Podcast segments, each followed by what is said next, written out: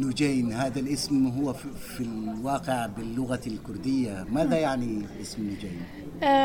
يعني الحياة الجديدة أظنه يليق به وبظروفه الحالية. نو تعني الجديد أو النيو، والجين تعني الحياة باللغة الأم. تحدثت عن أنك من ذوي الاحتياجات الخاصة، ماذا يمكن أن تقولي لذوي الاحتياجات الخاصة خصوصا من الشباب في الوطن العربي؟